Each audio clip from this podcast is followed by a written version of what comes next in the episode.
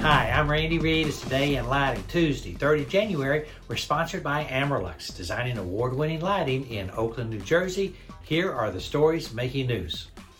Signify, of course, the world's largest lighting manufacturer, to cut 1,000 jobs in 2024 as part of a cost-cutting initiative. It's important to put that number into perspective. At the end of 2023, Signify had 32,000 employees. And today at noon Eastern, join the second session of the NLB Annual Lighting Forum, emphasizing the crucial collaboration among lighting organizations for industry and public education on high quality lighting design impact. Details at edisonreport.com. Pharos Architectural Controls celebrates the promotion of Ryan Sainsbury to oversee Northern Europe.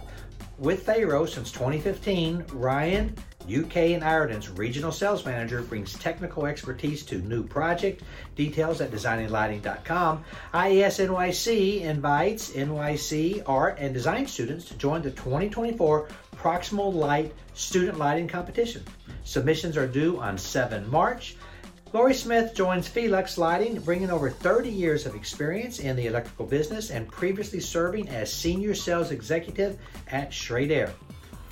Metrospec announces FlexRad Linear 360 with snap-in P-mount for easy, efficient, curved installation.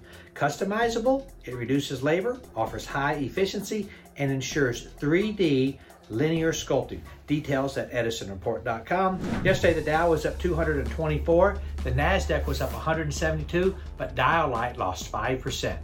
That's it. Go light up the world. Have a great day. Pray for peace.